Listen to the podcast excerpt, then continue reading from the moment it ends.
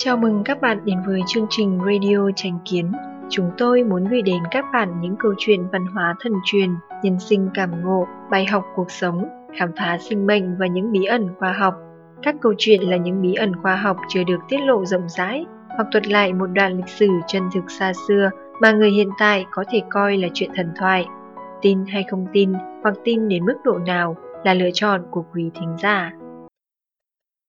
Chương trình radio ngày hôm nay xin được gửi đến các bạn câu chuyện Bầu trời lịch sử thành cát từ hãn được đăng tải trên tránh kiến.org ngày 3 tháng 10 năm 2018. Thời gian giống như một dòng sông dài, chất chứa những vinh nhục, ai lạc trong suốt 5.000 năm của dân tộc Trung Hoa.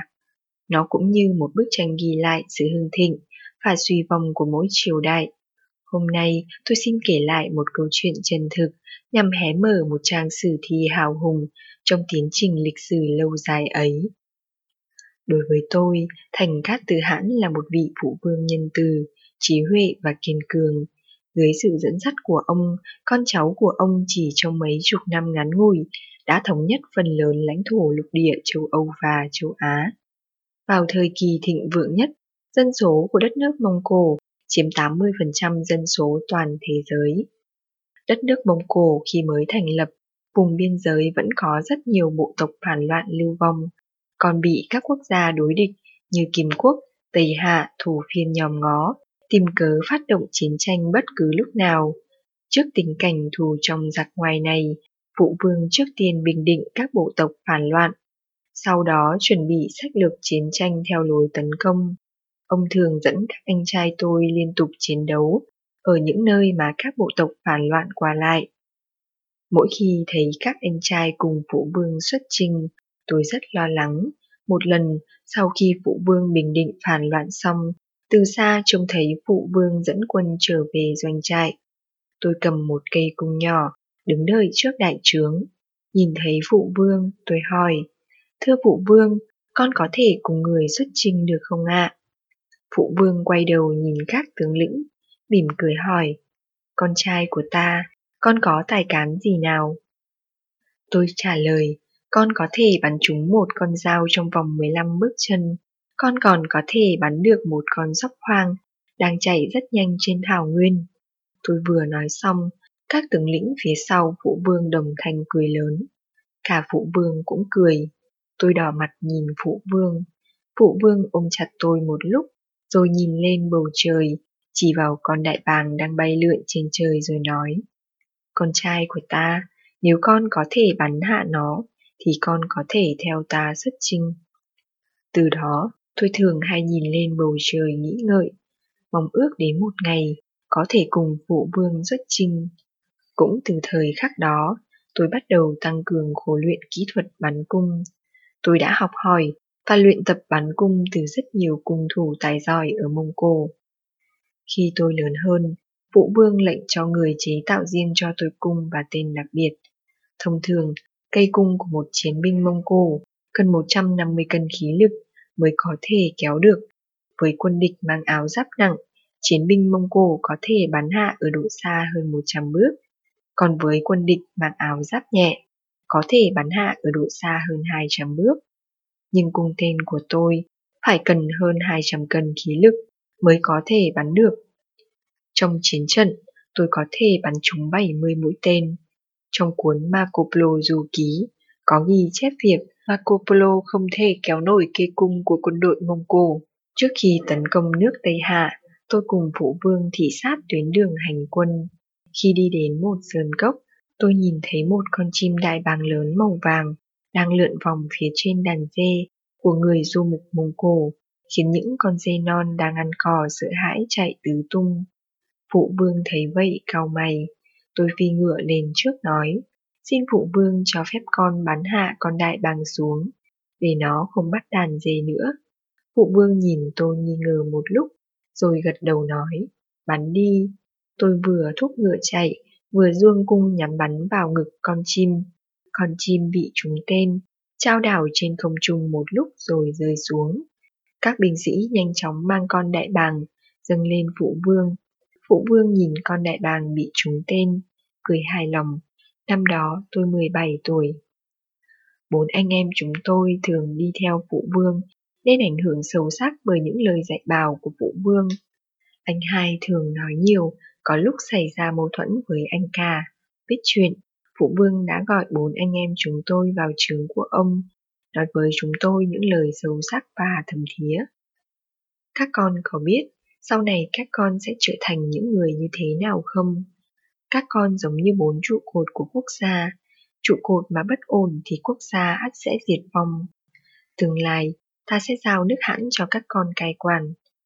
Nếu anh em các con bất hòa, thì sẽ gây họa bình đào, người dân sẽ gặp tai họa rất lớn, sẽ mất đi cuộc sống yên bình, mà tự tàn sát lẫn nhau, thường vong vô số.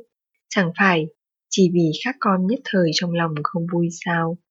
Tất cả mọi người đặt hết hy vọng và hạnh phúc lên vai chúng ta. Hạnh phúc của một cá nhân so với hạnh phúc của ngàn vạn người thì có đáng là gì không? Cho nên, làm bất kể việc gì cũng nhất định phải nghĩ đến hậu quả, không được phụ sự tín nhiệm của người dân đối với chúng ta. Phụ vương còn giảng cho chúng tôi rất nhiều chuyện. Bốn anh em chúng tôi rất cảm động. Anh hai đã chân thành xin lỗi anh cả. Tình cảm của bốn anh em chúng tôi càng thêm khăng khít. Những lời giáo huấn của phụ vương khiến cho mỗi binh lính Mông Cổ chúng tôi đều hiểu rõ rằng chúng tôi là con dân của vị thần vĩ đại nhất. Thần đã tuyển chọn chúng tôi. Hành động của chúng tôi thể hiện ý chí của thần tại nhân gian. Dù có hy sinh, cũng chẳng qua chỉ là bắt đầu cuộc sống mới, trở về với vòng tay ấm áp và yêu thương của thần mà thôi. Cho nên, mỗi binh sĩ Mông Cổ đều là một dũng sĩ không sợ hãi, đang sống tại trần gian.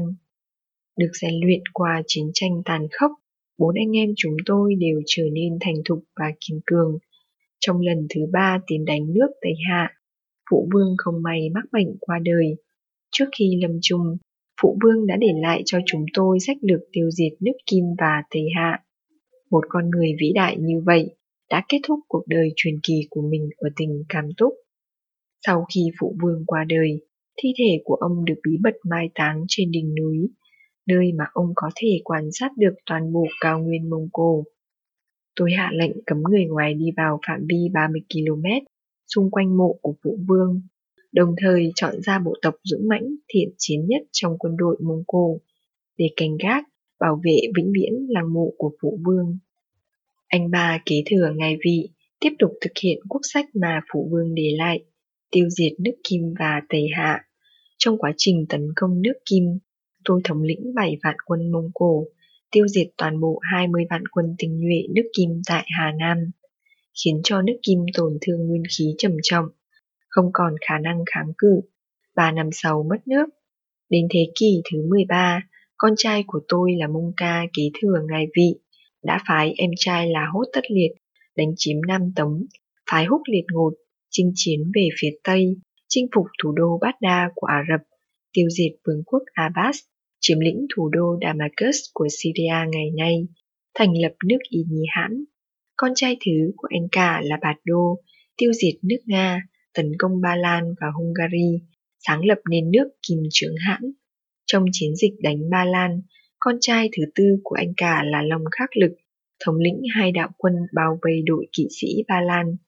Trong lúc chiến đấu cực kỳ ác liệt, tướng bố lỗ xuất dẫn đội kỵ binh áo giáp dày gồm ngàn quân chia thành bảy nhánh triển khai đột kích vào trung tâm quân địch từ nhiều hướng. Trong trận chiến khốc liệt này, quân Mông Cổ đã đâm xuyên áo giáp của quốc vương Ba Lan, chặt đứt đầu quốc vương Ba Lan mang về doanh trại.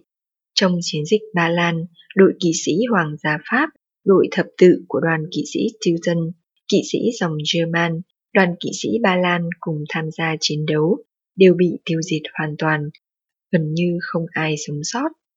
Từ xưa tới nay, những người dân du mục Mông Cổ vẫn lưu truyền một câu dự ngôn như sau. Tương lai, thành cát từ hãn sẽ dẫn dắt con cháu của ông quay trở lại nhân gian, vượt qua trùng trùng khó khăn mà người thường không thể tưởng tượng được để lập nên sự nghiệp vĩ đại hơn. Thật may mắn là tôi cũng sống tại thời đại vĩ đại đó.